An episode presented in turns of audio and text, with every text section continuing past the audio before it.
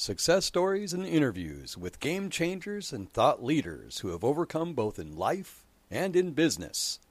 Welcome to Vertical Momentum. Welcome back to another episode of Vertical Momentum.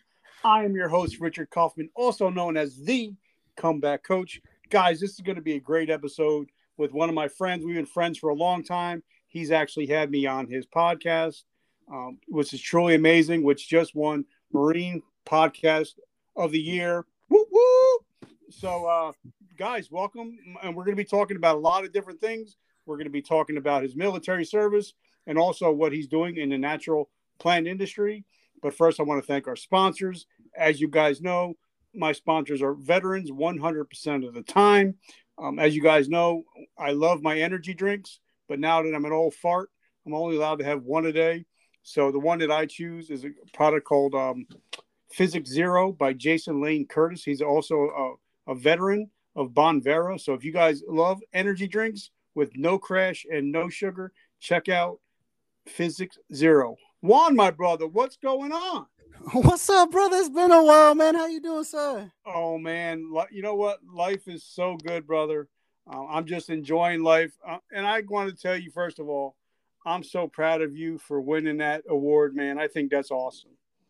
Oh, brother, it's a, it's a, it's a, it's an absolute blessing, dude. You know, it's because of people like you that have been doing this for a while, with this, with with, with the comeback coach and vertical momentum and you just continue pursuing yourself you and like travis johnson and all you great guys out there that have been doing this for a while you guys give me motivation to continue going forward and continue doing what i'm doing and i'm love what i'm doing brother like it's a it's an honor it's an actual ab- absolute blessing but i couldn't have done it without without all my fans coming out all my fans and all my guests i've had on the show that's what's helped me tremendously with with doing the podcast you know and uh, and travis johnson has an amazing um amazing book out, ebook that actually helps with your podcast. So if anybody's looking to start a podcast, I would definitely recommend picking up his podcast book because it actually helped me get on. Now we're on 50 different platforms. So you definitely need to check out that book.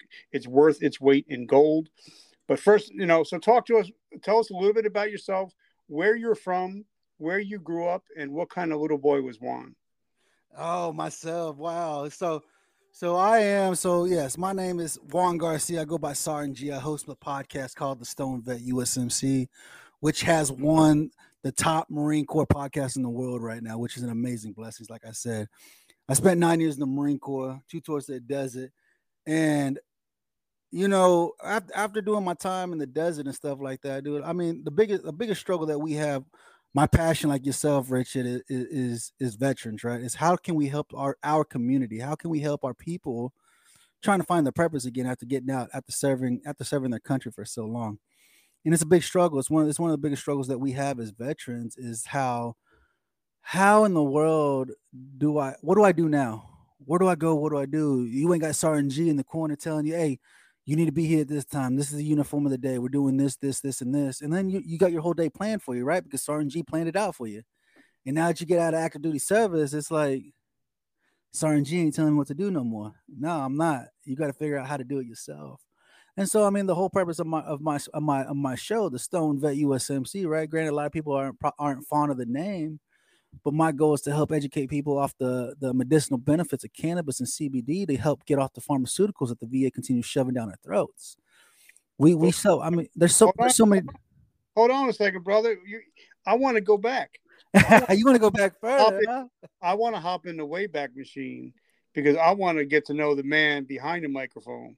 So take us back to when you were a little boy. What was Juan like growing so up? for myself, man, I mean, I don't. I have a horrible memory. You can you can talk to my wife. Me and my wife, we're going on 22 years this April, and she'll tell you I got a, I got a horrible mem- memory, man. I'm one of those guys. You'll tell me your name, and two minutes later, I'll forget your name when you introduce yourself to me. And we sat and talked for 30 minutes. I'll forget your name. But I have a horrible memory.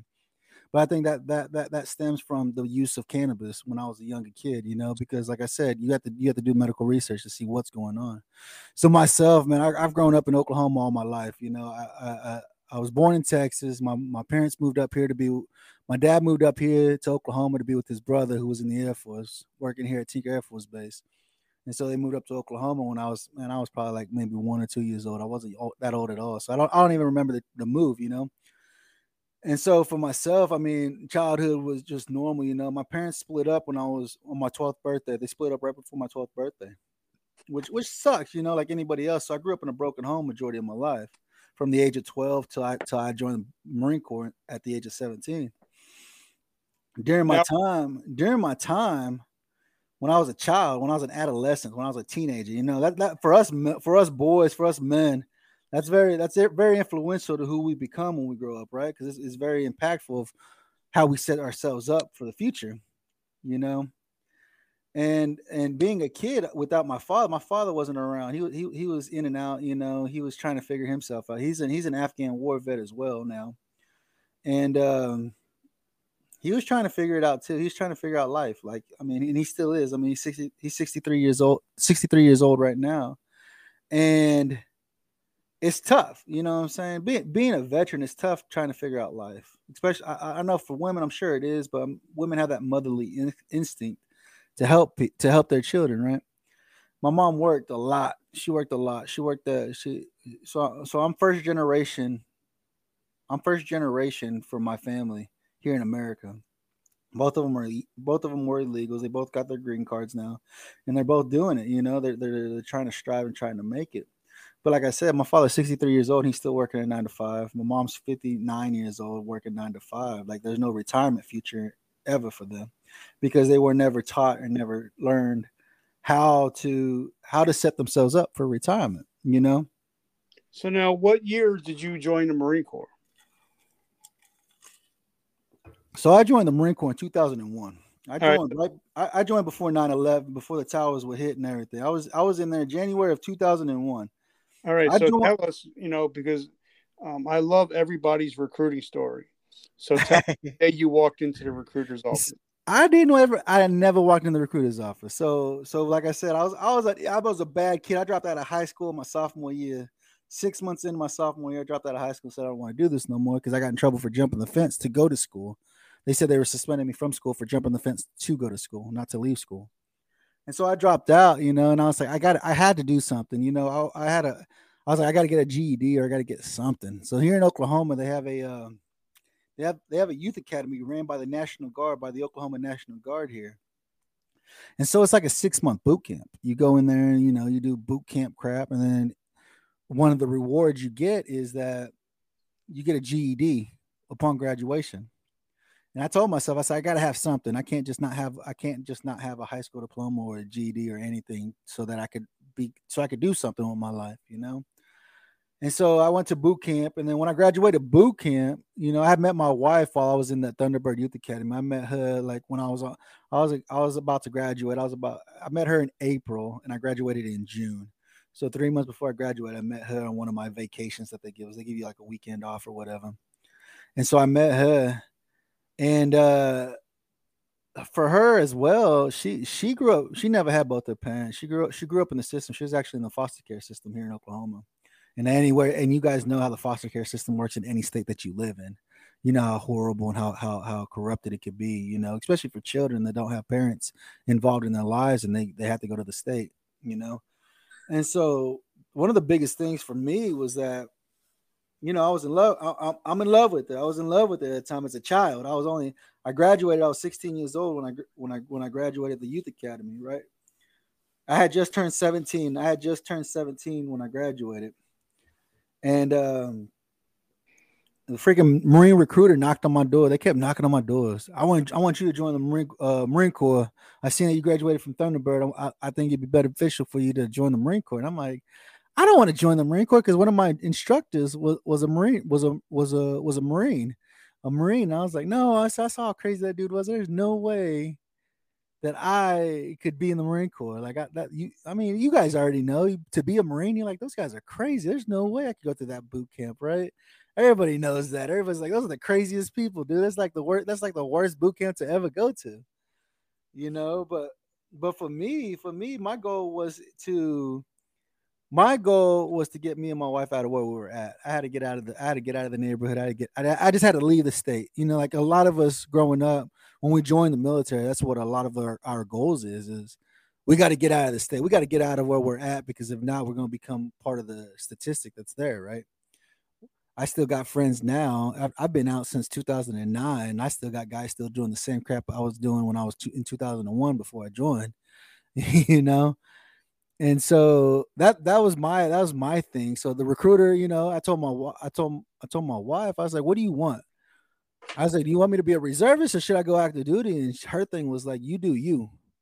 you do whatever you think is going to be beneficial for you. And I was like, oh my goodness, why are you telling me these things? I want to do what's best for us. She's like, no, because if we don't work out, you, I don't want you to think that it was my fault that you didn't do what you wanted to do. And I was like, damn it, dude. I was like, man, because being a reservist, what one week in a month, two weeks a year, yeah, I could do that, but I didn't have a job or anything. So I was like, what, what am I supposed to do? If I only do one week in a month, two weeks a year, like what am I supposed to what what what kind of career am I supposed to set myself up? I'm 17 years old. What am I supposed to be actually doing? You know, I didn't have no I wasn't my family don't have a business to where I can go to work for them or go work with them, you know, doing doing what they're doing. They're working nine to five. They still punching the clock every day, you know. And so I decided to go active duty. I went active duty and it was it, it was beneficial. Did you go to South Carolina? No, I didn't go to Parris Island. I was I'm a Hollywood Marine. I went to San Diego. So so the the way they decide is that if you're east of the Mississippi, you go to San you go to Parris Island, South Carolina. And if you're west of the Mississippi, you go to San Diego, California.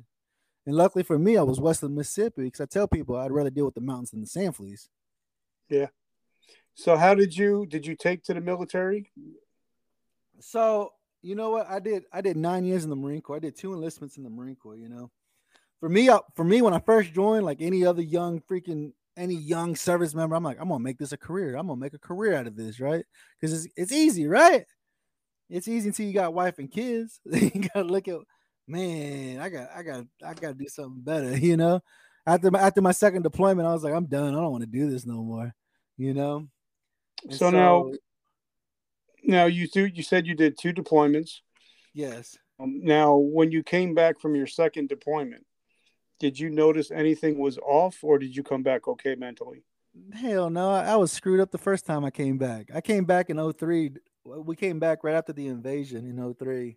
And my wife will tell you, she's like, You were so screwed up. Like, I was just, just my anger, just everything in general. And so it, I've had this crap going on with me right now since 2003 that I'm still trying to figure out what I'm doing in my life. I'm trying to figure I got anger issues. I yell, I cuss, I scream. I'm working on it though. I'm getting better. It's taking years. I'm telling you, it's taking 15, 20 years, and I'm still, you know, I'm still like, still trying to figure out. It's been about 15 years now, and I'm still trying to figure it out. You know, like, okay, you can't act like that. You can't, you can't yell. You can't scream. You got to watch your language and stuff like that. And it's hard. I mean, trust me, it's super hard. So and, you, you hit nine years, and right. now you know a lot of people. You know, usually like if you get to that 10th year you're like, screw it, I might as well do the whole thing.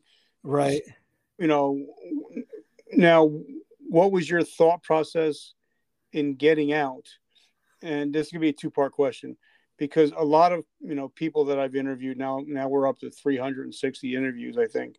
Um, a lot of them when we get out, you know, we, we, even though we're all hardcore, who, you know, we get get get we get used to getting paid on the first and the 15th. Right. You know, we get used to getting TRICARE. Uh, we get right. you know, and then when we get when we leave the military, you know, like my, my friend Sergeant Nick says, you know, the military does not give a shit about you once right. you step off base. So a lot of people get, you know, they they get lost because they lose their they lose their mission, they lose their job, and then they lose their friends because you know, out of sight, out of mind. Right. So what was your transitioning like, and what was your thought process in getting out? So my my transition it, it sucked. So when i got out so i got out so after i got back from iraq in 05 right i, I my, my i had re-enlisted i had re-enlisted because in the marine corps one of the one of the perks of re-enlisting is that you get your choice of duty station. And i'm like oh cool cool cool you know i get i get a choice of duty station. And so I re-enlisted so I get stationed in, in, Fort Worth, Texas. There's a small little base here in Fort Worth, in Texas, that's only a couple of hours from Oklahoma City, from where I'm from and I was like, "Oh, cool! I'll, I'll, get stationed there, and if anything, I'll just make Texas my new residence, my new home of residence, and I just start buying my house and getting everything set up and having the government pay for my house, right? Like majority of people do." and uh, it didn't happen. They said there's no openings, and so they decided to deploy me back to Iraq for a second time. And I was like, "Golly, dude, you know." After my after my nine month deployment, I came back, and my chief told me, he's like, "Hey, boss, you've been here way too long." I said, "You're telling me I reenlisted to get out of this this, this hellhole? I, I reenlisted to get out of this duty station. I was ready for something new." And he's like, "Let me call the monitor because he he, he had a buddy. He, he a buddy of his. He he worked with uh with the transition with, with, with, when you PCS, he was a, he was one of the monitors that helped people PCS to duty stations that were open, and he knew where all the openings were, you know. And I, I we we went and talked and said, hey, I reenlisted so I could go to JRB and down in Fort Worth, Texas. And he's like, there's no openings. And I said, you got to be freaking kidding me, dude! Like seriously. And so I went back. I told my wife, I said, hey, where do you want to go, sweetheart? Because it's, it's East Coast, West Coast, or overseas. And I, I was like, well, I don't want to go back. To, I don't want to go back to Okinawa. So East Coast or West Coast, you know. And so I was I was at New River, and I could have went to Camp Lejeune, that's right up the street, you know, which wouldn't have, you know, it would have sucked. But I mean, she she loved Jacksonville, North Carolina. She loved it. And so I told her, I said, where do you want to go? She's like, let's go to Hawaii. I said, no, no, no, no, no you hear about people who go to Hawaii all the time. You hear about those people, but you you never get the luxury of actually going to Hawaii, you know. And you know, I went back the next day. He called the monitor back up again, and he, the monitor's like, "Hey, Hawaii just opened up." I was like, "Are you kidding me?" He's like, "Nah, just, there's an opening for you to go." And I said, "To send me." I was like, "Let's go, let's go to Hawaii. Send me." And I told my wife, I said, "We're going to Hawaii," and the monitor's like, "Well, I got to extend your contract for another year." I said, that's fine. You're sending me Hawaii. I'll, I'll, extend it for another year. And so I spent my last three years in the Marine Corps at Marine Corps Base Hawaii, which was which was luxury, you know. But for me, I mean, transition itself, the transition that I had, I mean, I had I had my second son with me, and uh they told me they said, "Hey, it's time for you to be a recruiter now." And I said, "No, I'm getting out. There's no way. Like my my contract was coming to an end, and it was like reenlist and become a recruiter or get out." And for me, I was like, no, no, hands down, I'm getting out because in the Marine Corps, you have to do uh 90% of Marines have to do a B billet, whether it's a drill instructor or it is a Marine recruiter. And we already know that's a three-year term. It's a contract. It's a three-year contract that you that you're dedicating your life to either recruiting or drill instructor. And we both know both those jobs suck because you're never home. It's like a three-year deployment. You're never home. You're at home when everybody you go you're at home when everybody's you get home when everybody's asleep and you leave before everybody wakes up just hands down just how it is it's just a lot of work you know and then on the weekends as a recruiter you're going you're doing events you're recruiting people from you're traveling across the state you're you're doing a lot you know i'm saying depending on how, how, how wide your radius is you know kind of like working retail where you're working every yeah. every weekend and every night I, every holiday and everything yeah absolutely absolutely and so for me i was like it's time to get out man, for me, I didn't have anything. Like I said, my mom and dad are still punching nine to five, working for somebody else. So when I got out, I didn't have anything. I had the money in my wallet. I had a money in, the, in my, my bank account. I didn't have a house. I didn't have anything. I just had my car, my clothes, and I had my wife and my son. And we were just, it was time to get out. We just knew the time had come to an end. And so we got out. We decided, hey, let, let's go do something else. Let's figure something out. And we got out. And you know, that was probably the be- one of the best decisions I ever made was just getting out, you know. But it just sucked with that transitioning because, like, like, like your brother said, when you cut ties with the military, they want nothing to do with you. They're not there to help you anymore. They're not there to make sure you're taken care of. And that's one of the biggest struggles that we have as veterans is that there's no resources out there. there there's no one website you can go to to find resources in your area, you know. Well, now, you know, I talked to General Petraeus and we were talking about transitioning. And I brought up the point, you know, before we get deployed, we do like a three or four month train up. And I think that before we, you know, get out of the military, we need to do a three or four months train down. And he, he said he's going to bring that up to the to, the chiefs of staffs. So, what are your thoughts on that? on, you know, like when we're going to war, that we do a train up to go overseas. What do you think about doing a train down once we're getting ready to get out of the military? What are your thoughts on that? Can you hear me? Yep. Can you hear me? You got me? You got me, brother? I can hear you, brother. But I I don't think you can hear me. uh, I don't know. Something happened with our with the mic, so make sure that your um, settings. Make sure that your settings are on. Can make sure your mic is on. Sometimes it has a problem with the microphones, so make sure you're set for the microphone.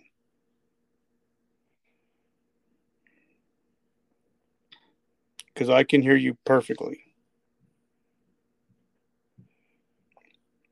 All right. I'm going to try this one more time. I'm going to resend a new link. Can you hear me? Can you hear me, brother? You got to make sure that your microphone is on.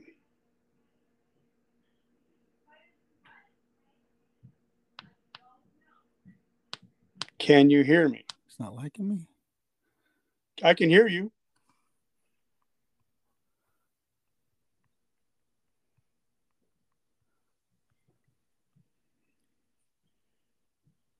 Okay, so you can hear me now? Yep, I can hear you. Can you hear me?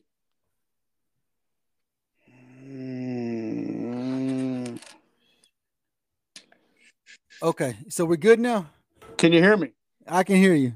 All right. So what, what we're talking about is, you know, we do like a three or four months train up when we're going to join right. the military. Absolutely. Yeah. Yeah. Like I said, when I was talking with Joshua David Lenny, that was one of the things we were doing. We talk about because you train and you train and you train and you train. You train for boot camp, and then in the Marine Corps you have MCT after boot camp, so it's more combat training.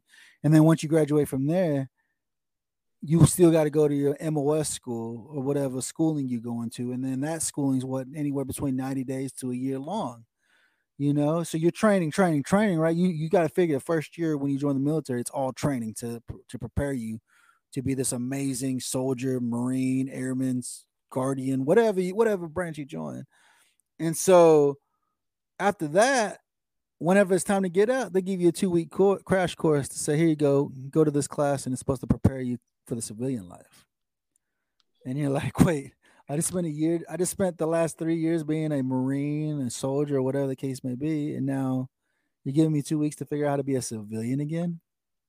Now, um, so when you got out, and you know, like when I got out, uh, I thought the world was going to open up to me because I was a veteran. Um, and but like Mike Mike Tyson says, everybody has a plan until you get punched in the mouth. So, what was it like when you got out? How did you feed your family? How did you feed the kids? So yeah, like I said, I mean, so so like I said, we were we were we were smart. We saved up a little bit of money, and luckily for me, for me, it was a blessing. I was able to get hired on at the Air Force Base here within six months after exiting the Marine Corps. Or yeah, when I got out of the Marine Corps, I got Marine Corps in October. I had a job in March of 2010 when I uh, so I was it wasn't that long, you know. I was collecting my unemployment, like you know, a lot of people don't tell you you can collect unemployment when you get out of military. You know, you can collect the unemployment, and then hopefully if you had a good service officer, you got some kind of disability started for getting out of service, you know? And so that's one of the things that that a lot of people, like I said, and that's one of the biggest struggles I'm having right now. But I'm working with a lot of great veterans. Uh, like I, I've built my network so massively that I'm working with a lot of great veterans that are starting to put resources together, starting to create websites for resources and stuff like that, you know and they help help help us figure out what do I do now after I get out. You know, because a lot of us we get out and we're like, I don't want to go work for somebody else. I did that for however long serving. And like I hated that. I hated having to report to somebody on a regular basis, which sucks. We all understand that. It sucks when you have to go do something that you don't enjoy doing. Because we did it while we are in service. After so long, I mean, some of us love it. Some of us love being in service. But after a while, it's like, dude, I really don't like doing this anymore. You know, it's something clicks. It's like I don't want to do this anymore. You know, so for me, it wasn't too bad. It wasn't. It wasn't too bad of a transition when I got out. You know, I got out, and you know, I had a, we had a little bit of money saved up, and I had a little bit of money coming in from unemployment and my disability check because I had a decent VSO. She got me hooked up, but I mean, even when you get out, like I said, I when I started, I started out at thirty percent disability it took me 11 years to get my 100% disability finally. And I just got it just, was it March of this year? I believe it was July of this year. I can't remember. It, I just got it this year though, not too long ago. And it has been a tremendous blessing with that because now it helps open up so many more doors now to be like, oh, okay. I see this now. I see I see what's going on, you know. And so, but for a lot of people, like I tell people, it sucks, dude, because nobody, like you said, when you get out of the military, they don't they don't give two craps about you anymore. They're done with you. They don't want nothing. To, they don't they don't need you anymore because you said you didn't want to do anything with them anymore. You know. And so the transition can't. It turns the transition sucks. So when did the entrepreneurial bug bite you? When did you start getting interested in being an oh, entrepreneur? I've been very interested. I'm still not there yet. My wife is there. She started her own business now, and I've hmm. been helping. I've been helping her with that. And so for me, I've I've kind of always thought about it, like, huh, how could I do this? Could I really do this or no? You know, because the struggle it sucks, you know. And for me, running this podcast now, starting this podcast, it has allowed me to open up more doors. Like I said, I've met some amazing people. We're over 100 episodes now. We are over 100 episodes now and it has just been it's been tremendously it's been tremendous with the with the brothers and sisters that i've met. Because like i said what i do is i try to help promote what they're doing. I try to help promote their small business to help get them up and running you know? And and just to help promote what they're doing because they took a leap of faith and said i want to do this now and so for me I, I guess ever since starting this podcast the entrepreneur bug has bit me and said, "Hey, because there's so much more money that could be made when you when you work for yourself, you can make so much more money because you know the market. You know, is it harder? Yeah, it's a lot harder because nothing's put in your lap. But but there's a lot more.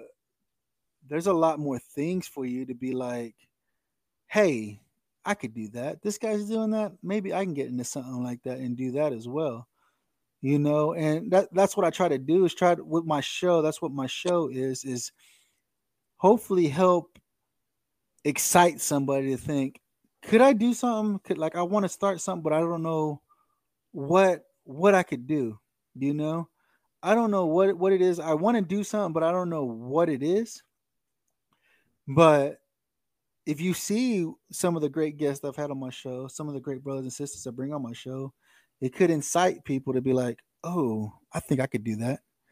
Because you can do it in your area because somebody may not be doing it in your area and you could benefit it could benefit you in your area wherever you live. Okay, so now let's talk about plant medicine for a little bit because I just interviewed a gentleman uh, yesterday and he actually sent me some products to try. So um, I had him on and we actually went through each and every one of the products, um, it, CBD products. Now, so talk to us about how you started using plant medicine to help with the struggle with PTS and all that stuff. Absolutely, brother. So, so for me, I'm, I'm a, it's an honor. You know, what I'm saying uh, one my biggest sponsor is my wife. My wife owns Rafa 180, and she's been studying natural remedies for the past 15 years. The natural healings that are out there, not just cannabis, not just CBD, not just hemp, but your lavenders, your turmerics, your you're there's just so many different there's so many different natural remedies out there that a lot of people don't know about because they're not educated on it. The biggest goal of the Stone Vet is to help educate, educate, educate, because you don't know what you don't know, right? That's what I tell my kids. You don't know what you don't know, and you, I can't hold you accountable for something you don't know. And so, when it comes to like medicinal benefits of cannabis, medicinal benefits of hemp, CBD, understanding what what it takes to be able to help get you off the pharmaceuticals. Because like any one of us any one of us can be on anywhere between 1 to 15 pills a day. You know i was talking to a gentleman not too long ago. He said he takes about 10,000 pills a year. I was like that's insane. You know that's that's so many pills because like I said, my wife, my wife's been studying natural healing for the past 15 years, and she has doctors. Like she goes and helps educate doctors and pharmacists and tribes here in Oklahoma. And one of the one of her friends who's a doctor said once you get on three different medications, so say say you're on a medication, you got to take another medication for the side effects, and then you got to take another medication for those side effects. They said once you get on three to four three to four med- medications, the pill, the original pill that you're taking to help with whatever it was, is no longer working. You, you just defeated the purpose of that pill. You know and if you read a lot of these pills like go read if you're on anti-anxiety medication you know that big piece of paper that they, they stuff in the bag with the medication that provides you with what's in the pill the side effects and stuff like that? Go and read what one of the side effects is of anti-anxiety medication The number one thing with anti-anxiety medication is anxiety. A side effect of anti-anxiety medication is anxiety. And so it's kind of like, why am I taking an anti-anxiety medication if it's going to give me anxiety, right? And so a lot of the things what I what I try to do on my show is try to help educate those wanting to get out of pharmaceuticals, wanting to actually find natural healing, natural remedies because when it comes to the cannabis plant, like if you're gonna if you're gonna if you're gonna go straight to the cannabis plant, you want to start using cannabis, right? One of the things you have to understand when it goes when you get into the cannabis plant is a terpene profile of that plant. If you smell flowers, roses smell different than lilies, lilies smell different than dandelions, dandelions smell different than sunflowers, right? All those smells are the terpene that are in that flower. Every flower has a terpene profile. That's what gives it its scent. And so it's the same thing with the cannabis plant. So you have your indicas. Indicas are you have your indicas. A lot a lot of people that I have met like indicas because it's more calming you know, and then you have your sativas that are more uplifting, more more energy uplifting, right? But it's not energy like Red Bull and stuff like that. It's just more it, it triggers different different proprietaries in the mind. And then you have your hybrids, and your hybrids can be anywhere from an indica, indica dominant hybrid to a sativa dominant hybrid. And but it, in it, it, one of the biggest things that I tell people is that you have to look at the terpene profile. There, I want to say there's like 27 different terpenes. There may be more. I'm sure there probably is more but if you look at the terpene profiles, each terpene does something different. One helps with anxiety, one helps with pain management, one helps with depression, one helps with PTSD. And what's great, my brother Brian Buckley over at Helman Valley Grow Company, he has actually got a, a multi-million dollar research project going on right now. And he said by the end of the research project, he's actually going to have strain specific what helps with what? This helps with anxiety. This helps with depression. This helps with sleep. This helps with whatever you know? He's actually going to have strains of cannabis that tells you exactly what it's good for because he'll be able to tell you what terpene profile it has you know and that's why that's why i want to help educate people is understanding the terpene profiles that are in the cannabis plant how it helps treat different things that we deal with on a regular basis you know and then you go over to the hemp I call hemp like the ugly cousin of the ugly cousin of cannabis, you know, because it don't get you high. It's not its its intended purpose is not to get you high, but it, its intended purposes is to help treat your anxiety, your depression, pain management, you know, without the high.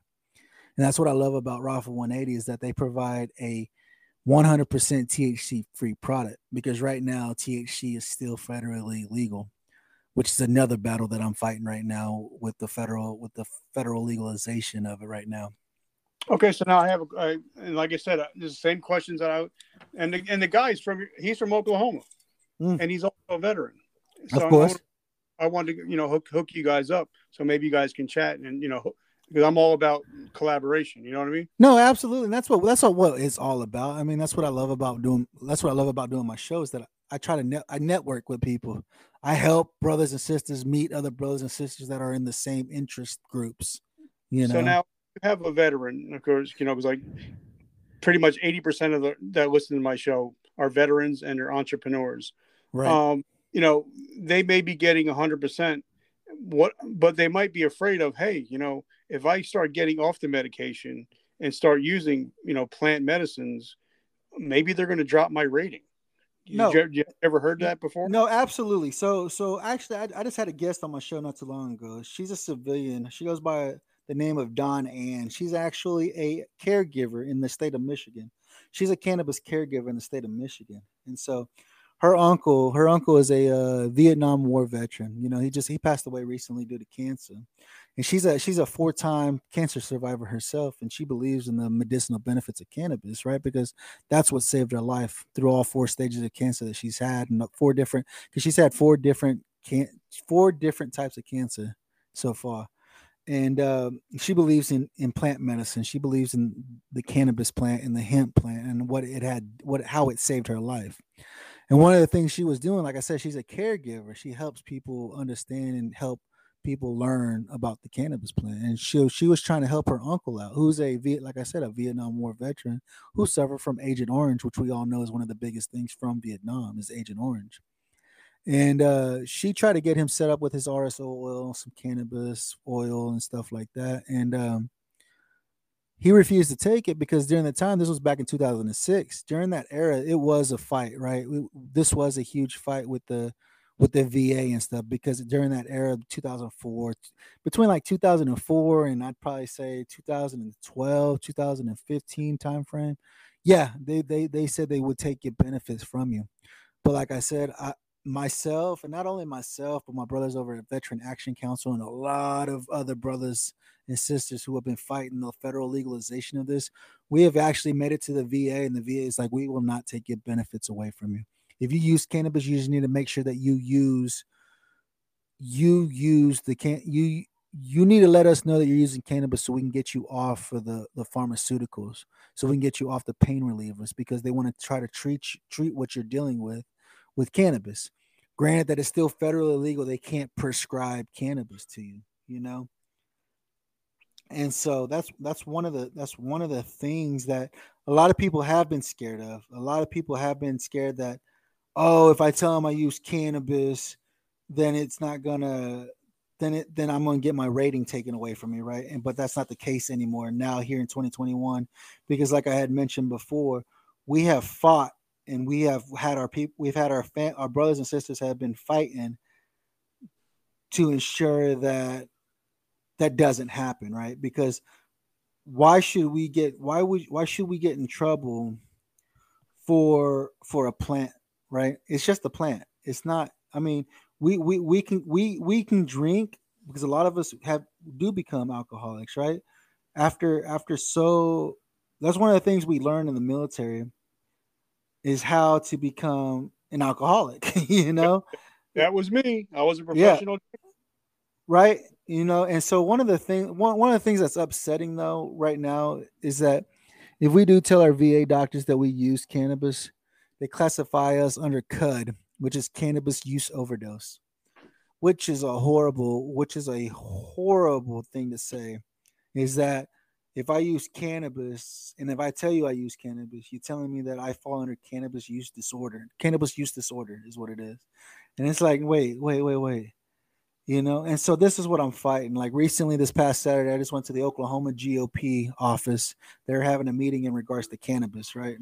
Because in oklahoma we are a medicinal state. We do use medicinal cannabis right? We are legal in the medicinal state and we are putting together they're actually putting together right now a a bill to vote for adult use cannabis to get out of the medicinal side and start having it as an adult use state right and so my like I said, my brothers over the Veteran Action Council had actually created the 62-page document showing the the research and the medicinal benefits of cannabis to help us as veterans that suffer from PTS, anxiety, depression, why it's important that the legal this legalization happens. And I presented them the 62-page document and you should just seen everybody was just in awe like wow like they didn't even know this existed this document existed but that's my goal. That's what I try to tell people is that your job as a veteran is to advocate. You have to advocate. You have to fight for what you believe in because nobody else is going to do it for you. And so I presented them, I presented my, my state legislature with a 62 page document in regards to the legalization of cannabis for us as in the veteran community. Because if you read the document, it's only 62 pages, so it's not going to take you all day to read, you know it, it states in there it's like any of us that are on blood pressure medication or if we have diabetes and we have to take an injection or whatever we can cross state lines with our medicine right? And we won't get in trouble. But mm-hmm. god forbid i take an ounce of weed with me when i'm traveling across the country and i get pulled over in a state that doesn't allow cannabis.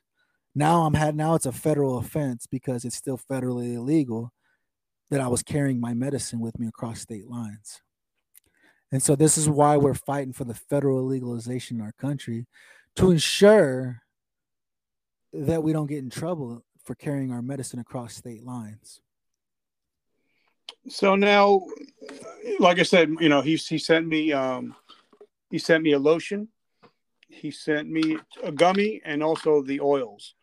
Now, a lot of people, you know, they they it still has the stigma. So you know, and uh, me being in recovery, I can't have anything with any kind of THC in it. So if it does the THC stuff help also, or is it does it have to have the THC in it? Well, when when you combine, so we all all of us have an endocannabinoid system. You can look it up in the NIH.gov. If you go to NIH.gov, it's part of the major research that the government has, right? They it's where they put a lot of their research, a lot of the research that has been done on NIH.gov, and you can see in the under endocannabinoid system, you can see the importance of the endocannabinoid system and how everybody has an endocannabinoid system, right? Mm-hmm. Yeah. So back back during like World War II era, right? Everything was done in hemp. The cows that were grazing in the fields, they were eating hemp. So hemp was in our meat, you know. They made hemp, hemp ropes, hemp clothing. Hemp was everywhere during the World War II time frame, you know. And so, but ever since past then, when they when they when they when they said no more, you can't grow hemp anymore so Oklahoma is a very big hemp state. We were very big, you know. I actually been working with Empire Genetics here in Oklahoma, and they actually have a contract with with the Northwestern Oklahoma State University in growing hemp and understanding the importance of hemp and why we need CBD in our bodies, cannabidiol into our bodies, because we have an endocannabinoid system that craves it. So when you use THC and CBD together, it's amazing. It's absolutely amazing because the THC. So for me, when I was able to use THC, I loved it. I love being high because I didn't have to be in my head, which a lot of us suffer from. A lot of us suffer from a lot of thoughts that we deal with on a regular basis, right? And when I'm high, I don't have to think about that stuff. I'm able to enjoy myself and able to work and able to function, right? A lot of people think, "Oh, he's a stoner. He's not. He, he just gets high just to get high." No, no, no, no, no you know how you you meet people who are functioning alcoholics.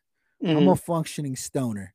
I like to be stoned. When I'm when I when I was able to smoke, I like I loved being stoned because I was I could focus on my job. I could focus on what was going on in front of me. I wasn't thinking about this or that or this or that or that because that's our heads. We're always thinking about the next thing. We're always thinking about what am I supposed to be doing? I'm supposed to be doing this. I'm supposed to be doing that. I got this. I got that. I got this. But when I'm high, I'm no longer in pain and I can focus on what's right in front of me, and I, and I, can, I don't worry about everything else going on around me. I can focus what's going on in front of me, you know. And so when you use THC and CBD together, I mean, for me, when I smoke, I usually I like to smoke using both CBD flower and THC flower. For me, I like to be a little bit higher. I like I like the head shift, so I use a little bit more THC to CBD ratio. But when you can find that perfect balance, it's almost euphoric. You know, that's what I tell people. It's almost euphoric because now you feel like an eight year old kid. You're no longer in pain. You're not in your head thinking about everything, every problem you're dealing with in life that day.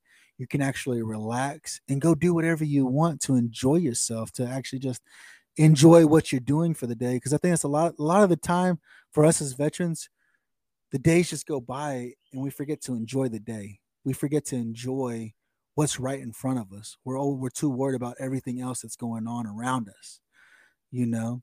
And so, so for for one of the things, how you said you, you you're a recovering addict, you know, and you don't you can't use THC. That's one of the things I challenge people with because CBD and THC actually helps with the addictions. If you're struggling with addictions, it actually helps. I've we've actually had alcoholics stop drinking when they started using THC and CBD and it has been phenomenal for them. They're like, yeah, I don't, ha- I don't crave drinking anymore. I don't, I'm not an alcoholic anymore. You know. Yep. So now, obviously, when you know you started your podcast, and I was like one of the first guests on there. Yeah, you I'm, were. You were. and I'm truly grateful for you having me on there. And um, but you know, I'm sure w- once people started hearing a name, you had a little bit of backlash from some people. Oh no, I, I did. Yeah, I, I actually over at the Vet, Veteran Action Council, there was an older gentleman on there. He got he got upset with me. He messaged me and said, "Your name's offensive, the Stone Vet." And I was like, "Why is that offensive, sir?" You know, because he's an older gentleman. I don't. I want to know why you you fight for the legalization of cannabis, but I call my show the Stone Vet, and you say that's offensive. For me, I said I, I like to know why it's offensive. You know, well, it's that stigma. I said, but that's what I'm doing is breaking that stigma of understanding what it means to be stoned. Yeah, I like to be the stone vet. I like to be stoned. Don't get me wrong. There are days, it's like I tell people, when the weekend comes around, a lot of people like to abuse alcohol and they'll get smashed drunk, you know, they'll get sloshy, nasty drunk. And wake up the next day like, how did I get here? What am I doing? Right. I said the different. I said for me, do I like? What, did I like it overindulging in cannabis? Yeah, I did. There are days where I was just I would just sit around. I had to make sure that I have nothing else planned for the day, and I would just smoke or I would just do my edibles or do whatever I needed to, knowing I didn't have anything else to do that day. I could actually just relax and watch movies and just chill and just or watch football, whatever the case may be. A lot of people have that stigma, stoned, stoned the stone vet. Uh, da, da, da. Wait, wait, wait, wait, wait. Why? Why is that? Why? Why do you find it offensive? Well, it just means you don't do nothing but eat Doritos and watch TV. No, no, no, no, no, no. Could I? Yes, I definitely could. As very much as well as you could drinking a fifth of Jack on your day off. You know, the difference between you and me, when you wake up, you're trying to figure out how you got where you're at when I when I wake up, I realize, dang, I was um, I slept really good, and my body doesn't hurt anymore. And I wake up and I'm able to go. I'm not dealing with the hangover. I'm not dealing with if I peed myself or crapped myself in the middle of the night while I was sleeping. I just wake up. I'm like, okay, well, I got to go get done. I go get my stuff done. I'm not dealing with the hangover. You know, I'm not dealing with dehydration. you know, because one of the biggest struggles as an alcoholic, you deal with dehydration and hangovers, right? Yep, that's why a lot of um, uh, alcoholics. That's why their kidneys eventually give out because they're always in a state of dehydration. You know, absolutely, absolutely. So now, talk to us about you know for the last couple minutes, we're going to talk about podcasting. Now, I'm actually starting to teach people how to podcast and how to um, get ranked and stuff like that. So now you have uh, over 100 episodes in. What was something you wish you would have known then that you know now about oh brother let me see it. That, that's a good that's a super good question. I you know what? I don't know because it's a it's a learning experience you know. When i get on the i get a lot I, i'm on a lot of facebook groups and a lot of people like oh i'm starting a podcast and i'm always like welcome to the podcast world because i mean it, it honestly and truly is a learning experience. And for myself to be able to learn from somebody like you richard because like you said you're over 300 episodes and you've been doing this a while you do a lot of episodes this is what you do for a living you know? For me, I do this. I tell people this is my therapy session. When I can get on any, when I can go on anybody's show or when I'm hosting my own show, it's my therapy session.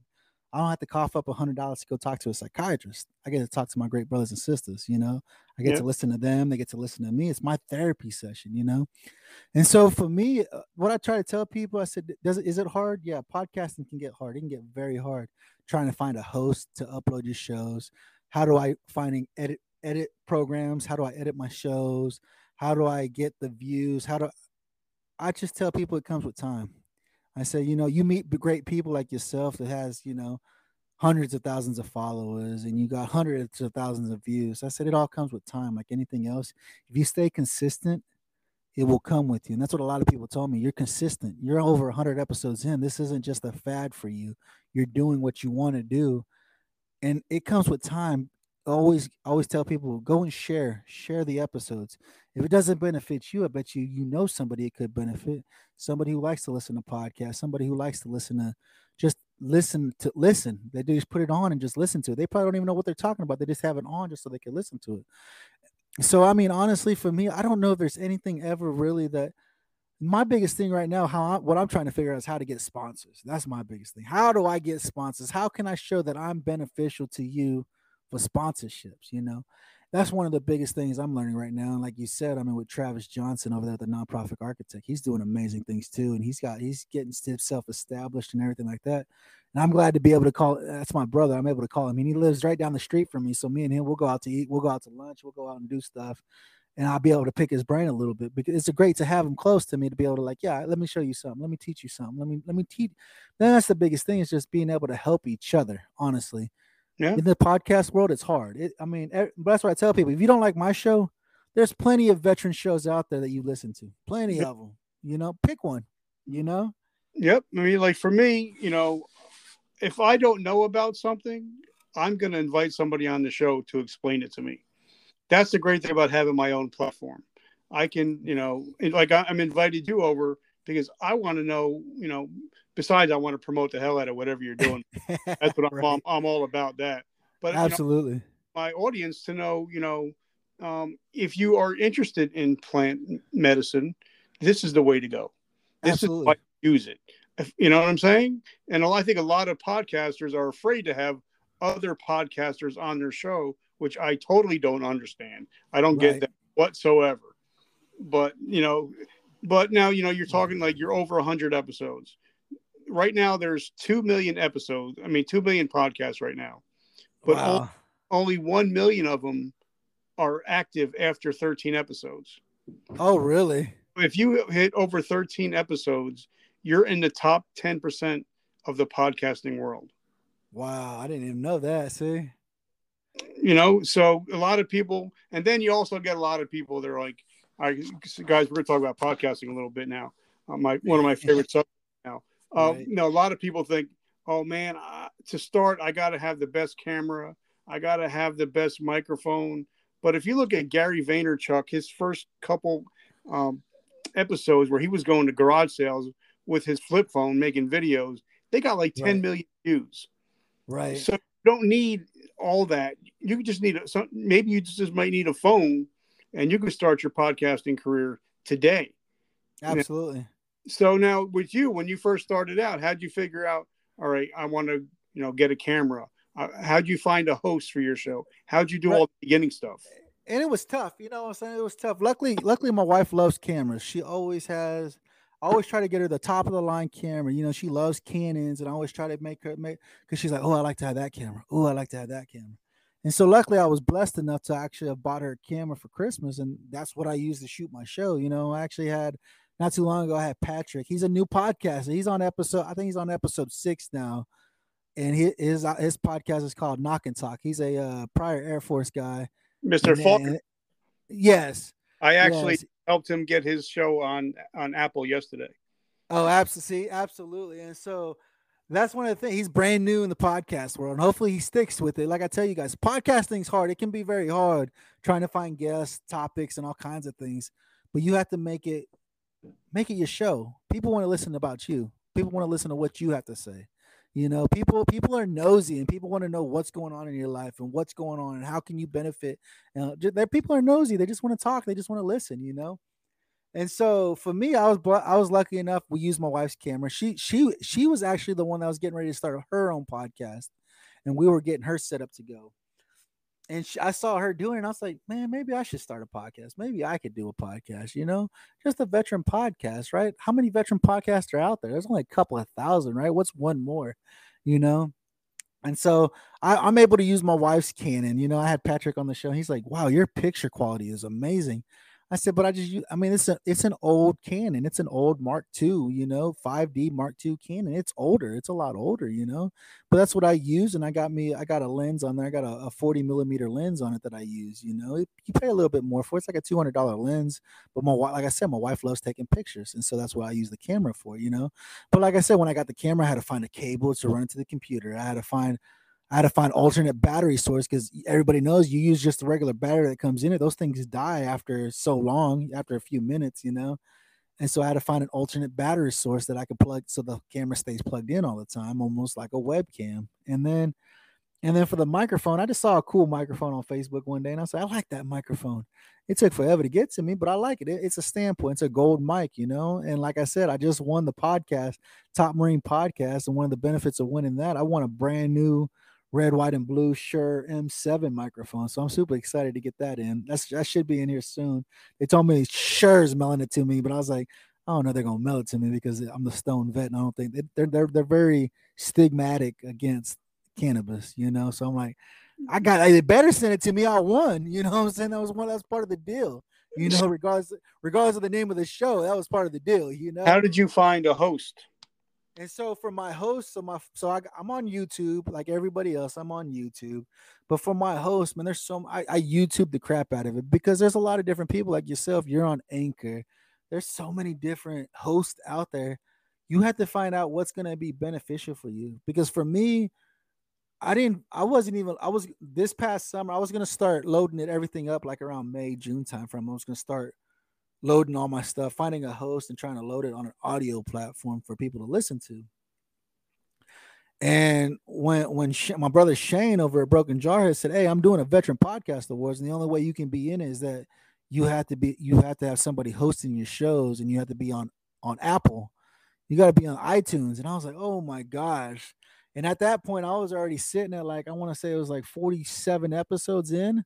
And I was like, oh man, now I got to convert everything over from video to audio. And I was like, man, this is gonna take me forever. Sure enough, it took me about two two weekends. It took me about two, yeah, two weekends to get everything converted over. So I, I YouTube the crap out of hosts, like what host is going to be beneficial for me because some of them are like, well, you can only upload so much, or you so can only do.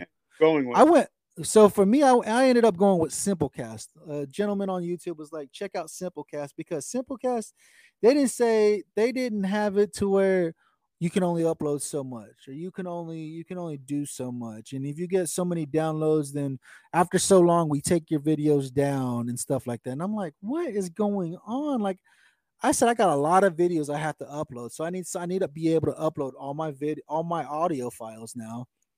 And then outside of that i'm like man so i found simplecast and simplecast is like dude when you start getting over 50,000 downloads we'll email you and let you know you probably need to upgrade your package.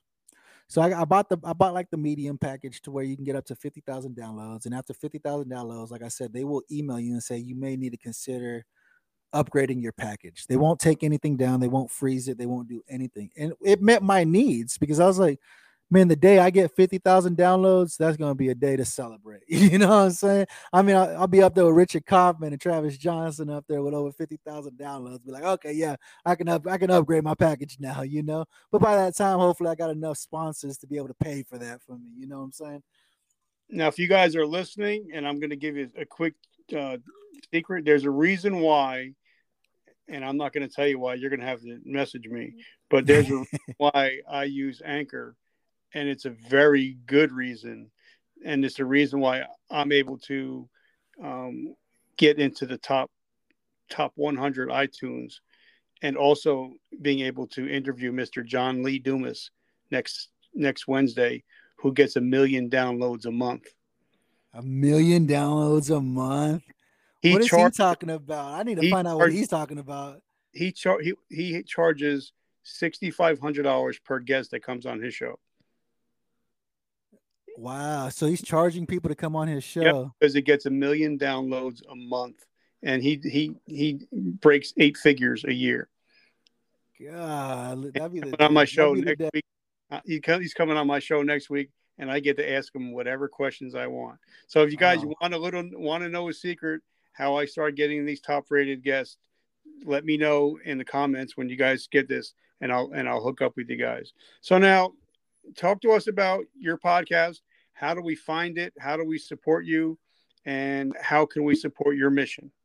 Well, let me tell you what, Richard. Let me tell you what, how you can find me. You actually taught me the trick, dude. Remember when I had first had you on the show? Like I said, you were like my first third, like you're like my third guest or something. Like you were, you were Mister. You were already on top veteran podcast, right? You're already on the list of the top 25 veteran podcasts. You, Travis, Annette, all you guys were on there and i was like man how do i know these people that are already you're already getting public publicity for being some of the top veteran podcasts out there right now right? And so like i said you guys have motivated me to continue continue pursuing what i'm doing here. So because of you because of you richard you remember when you said just hashtag it right? You know what? You remember I'm, that right? I was just on a podcast like right before i got on the show and i'm actually wearing my t-shirt that says hashtag the comeback coach right? You taught me that, right? So I, I've done it, and guess what? It's established now. So if you go to Google and you type in hashtag the Stone Vet USMC, you're gonna find me everywhere. You're gonna find everything about me. Oh, you'll find my Facebook page, you'll find my YouTube page, you'll find all my YouTube art, you'll find every you find all kinds of stuff, man. I had my brother over Brian Haxton over at Fully Baked Vets. He's like, look at this. He said he he he put it in his Google search hashtag the Stone Vet USMC it pulled up all my YouTube art for all my YouTube, all my videos. And I was like, look at that, dude. He's like, dude, we did it. I said, it's there. I said, all thanks to Mr. Richard Kaufman. Richard Kaufman's the guy that said, hashtag it, dude. Just hashtag it. Sure enough, yeah. it's all over the place. You hashtag. So if you go to Google, you type in hashtag the Stone Vet USMC, you'll find everything on me. You'll find my YouTube channel. You'll find all my, I'm on every audio platform iHeartRadio, Pandora, Spotify, iTunes, I'm everywhere. I don't even know wherever. If I'm not there, let me know. I'm on Goodpods. I'm on Stitcher. I'm I'm all over the place. If I'm not on if I'm not on a platform, message me so I can ensure that I get it on that platform. Because it's all that's what it's about is being able to be on as many platforms so you can listen to my show anytime. I got I got episodes that come out Wednesday. That's my veteran trash talk episodes. I do lives every Thursday with Vet Radio Syndicate. And then my episode comes out every Friday promoting every small every small business entrepreneur out there, you know. Yep. Which which which is which is amazing. I love being able to do that because like I said, it helps show my brothers and sisters that hey, this is what they're doing now. You know what I'm saying? This is this is where they're at and this is what they're doing. You know? And so like this Friday, like this Friday I'm super excited for the episode I have coming out this Friday. This Friday I actually have my brother. If you guys don't know who Kyle Killinger is, Go check him out. He has his own nonprofit be- called Because He Is My Brother. He's actually doing a walk, run, bike, climb across the country right now. He started out in San Diego earlier this summer. I think it was back in June, July timeframe. And he's currently in Indiana right now. He just made it home. And he's still he's going to finish off in DC in November. I want to say it's like November 6th is what he told me. So I've got his episode coming out this Friday, which which I'm super excited about. His name is Kyle because he is my brother. Doing he's raising awareness for the 22 veterans that we lose every day. You know, he for that's what that's what I'm super excited about is to have him coming out. What he's doing, his mission is incredible. He's another jarhead. He but he he he decided to raise awareness, and he's the third person that he knows to walk across the country to raise awareness. I was that's tremendous. And for him, it, has been a spiritual walk for him. It's been he's been able to let go of the luggage he's been carrying for 15 years, able to let it go along his journey from California to Washington D.C. And I'm super excited to bring that episode out. I love it. So now my last question I ask everybody, and I love the question because I ask a thousand people, I get a thousand different answers. Um, and it's gonna this is gonna be a, a two part question. So um, now, obviously, we're still in a COVID world, um, and because of our, our amazing governor, we're going back in lockdown here in New Jersey. So a lot of people lost their jobs. a lot of people are driving Uber, uh, DoorDash just to put food in their kids' mouths. So the average person, if I ask them to do something in seven days, they're never going to get to it because we're so busy. But if I ask somebody that's listening to listening to us right now on the show to take an actionable step in the next 24 hours, they're more likely to take that step. So, like you said, it's going to be a two part question. First part if somebody out there is struggling with their mental health, what is something they can do in the next 24 hours to get some help? Second part of the question is if somebody is struggling with thinking about start a podcast, what is something they can do in the next 24 hours to get a podcast started? So for me, like any other brother and sister out there, as a veteran, we hate asking for help. We always hate asking for help. We hate we hate reaching out to somebody and saying, "Hey, I need your help." Right? I struggle with it. I know a lot of brothers and sisters that I've talked to in my network struggle with asking for help. Don't be afraid. You guys have your you guys have close connections. Like I said, I built my network. My network is massive. I have great people in my network. You know, I recently just met with Tracy Diane over with Fit Military Women. I just met her and she me shit, we we relate so much. Like she's on my level. She thinks exactly like how I think. And so I know I can pick up the phone and give her a call and say, Hey, I'm hurt right now. I need your help. I, I, I tell you guys on my episode, doing this episode right now, that's what I tell people. I always tell people. So we lose, everybody knows we lose 22 veterans a day, right? But nobody talks about the 35 plus veterans we lose to opioid addiction every day. So every day in America, we're losing 57 veterans. We're losing 57 brothers and sisters every day. So as we're as we as we are are able to right now shoot this episode and be able to hang out with each other, we got a brother and sister taking their own life for dying from opioid addiction right now, and it sucks. I always challenge you guys to reach out to your brother and sister. If you ain't talked to one of them in a while, pick up the phone and call them. We all got Facebook. Everybody's on Facebook get on there and say, "Hey, brother, I was thinking about you." Send them a message. I want to say I love you. I miss you. I, all the time. I do you that know? all the time. All the time. You have to, right? We have our own lives. Don't get me wrong. We have our own lives. We get busy. We have shit. I'm married. I've been with my wife for 22 years this April. We've got seven kids. She runs a business in a distribution center. I work for the federal government. We have our own lives. I understand that. But take two minutes do? out of your day. What do you do for the government? I work I work I work emergency management for the federal government. I do emergency management, right? I live in Oklahoma. What better place to be an emergency manager than in Oklahoma, right? Yeah. And so I do that, but that's what I try to challenge people. I challenge people, go and do it. Go and reach out to your brother and sister. Takes two minutes out of your day. You know, you could be sitting on the toilet and you're like, I'm gonna read, I'm gonna message him real quick while I got a minute. You know, do it. Don't look at TikTok, don't look at Facebook, just message him and say, Hey, brother, I miss you. I just want to make sure you're doing okay. I ain't talked to you in a while. You know, I forget. Don't get don't get me wrong. I forget sometimes to reach out to people, but I try to reach out to as many people as I can. You know, and if you want to start a podcast, do it. What's to happen? You're gonna get scared. You don't know how to do it. I didn't know how to do it either. It's all a learning process. But you reach out to people. You can reach out to me personally, and I'll help you any way I can because there's there's plenty of podcasts, there's plenty of people out there, and that's the biggest struggle. YouTube, YouTube, YouTube becomes your best friend when it comes to podcasting. There's so many people out there that give informational videos, you know, and read it and do some research on it. That's why I tell people always do research, always do your own research so you have a better understanding for yourself. Because for me as a veteran, I'm a visual learner. I have to see it so I can learn it.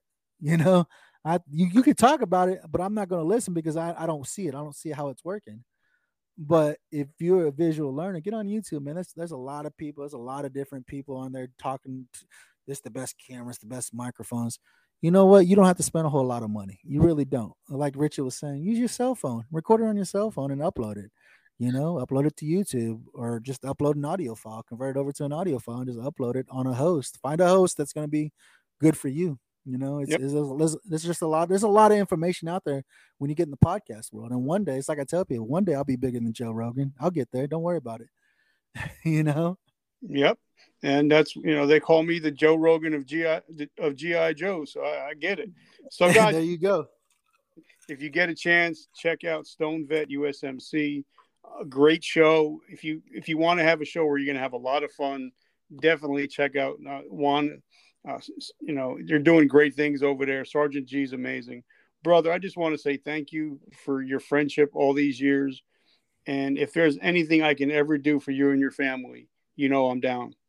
Absolutely, brother. I appreciate you. I appreciate what you're doing. I appreciate you still doing this. And actually, you know, like I said, there's so many podcasts out there and you find your passion. This is my passion. I love talking to my brothers and sisters whenever I can and just being able to help help each other. Like I tell you guys, you want to find me? Hashtag it. Hashtag the Stone Vet USMC. You'll find me on every platform. You'll find me on Facebook, Twitter, Twitch, freaking Instagram, all the all the other all the platforms that are out there. Smoking bacon. You'll find me. If you want to message me, message me. You want to come on the show? Give me a call. Message me. Facebook message me. If message me, email me, do whatever. I'll bring you on the show, dude. You don't even have to have a business. I'll bring you on the show because, like I said, it's my counseling session, and it's my opportunity to meet somebody new that I never would have met any other way. All right, brother. Well, God bless and have an amazing week. Awesome, brother. Thank you so much for this opportunity, man. You have an amazing week as well. Peace out. Later.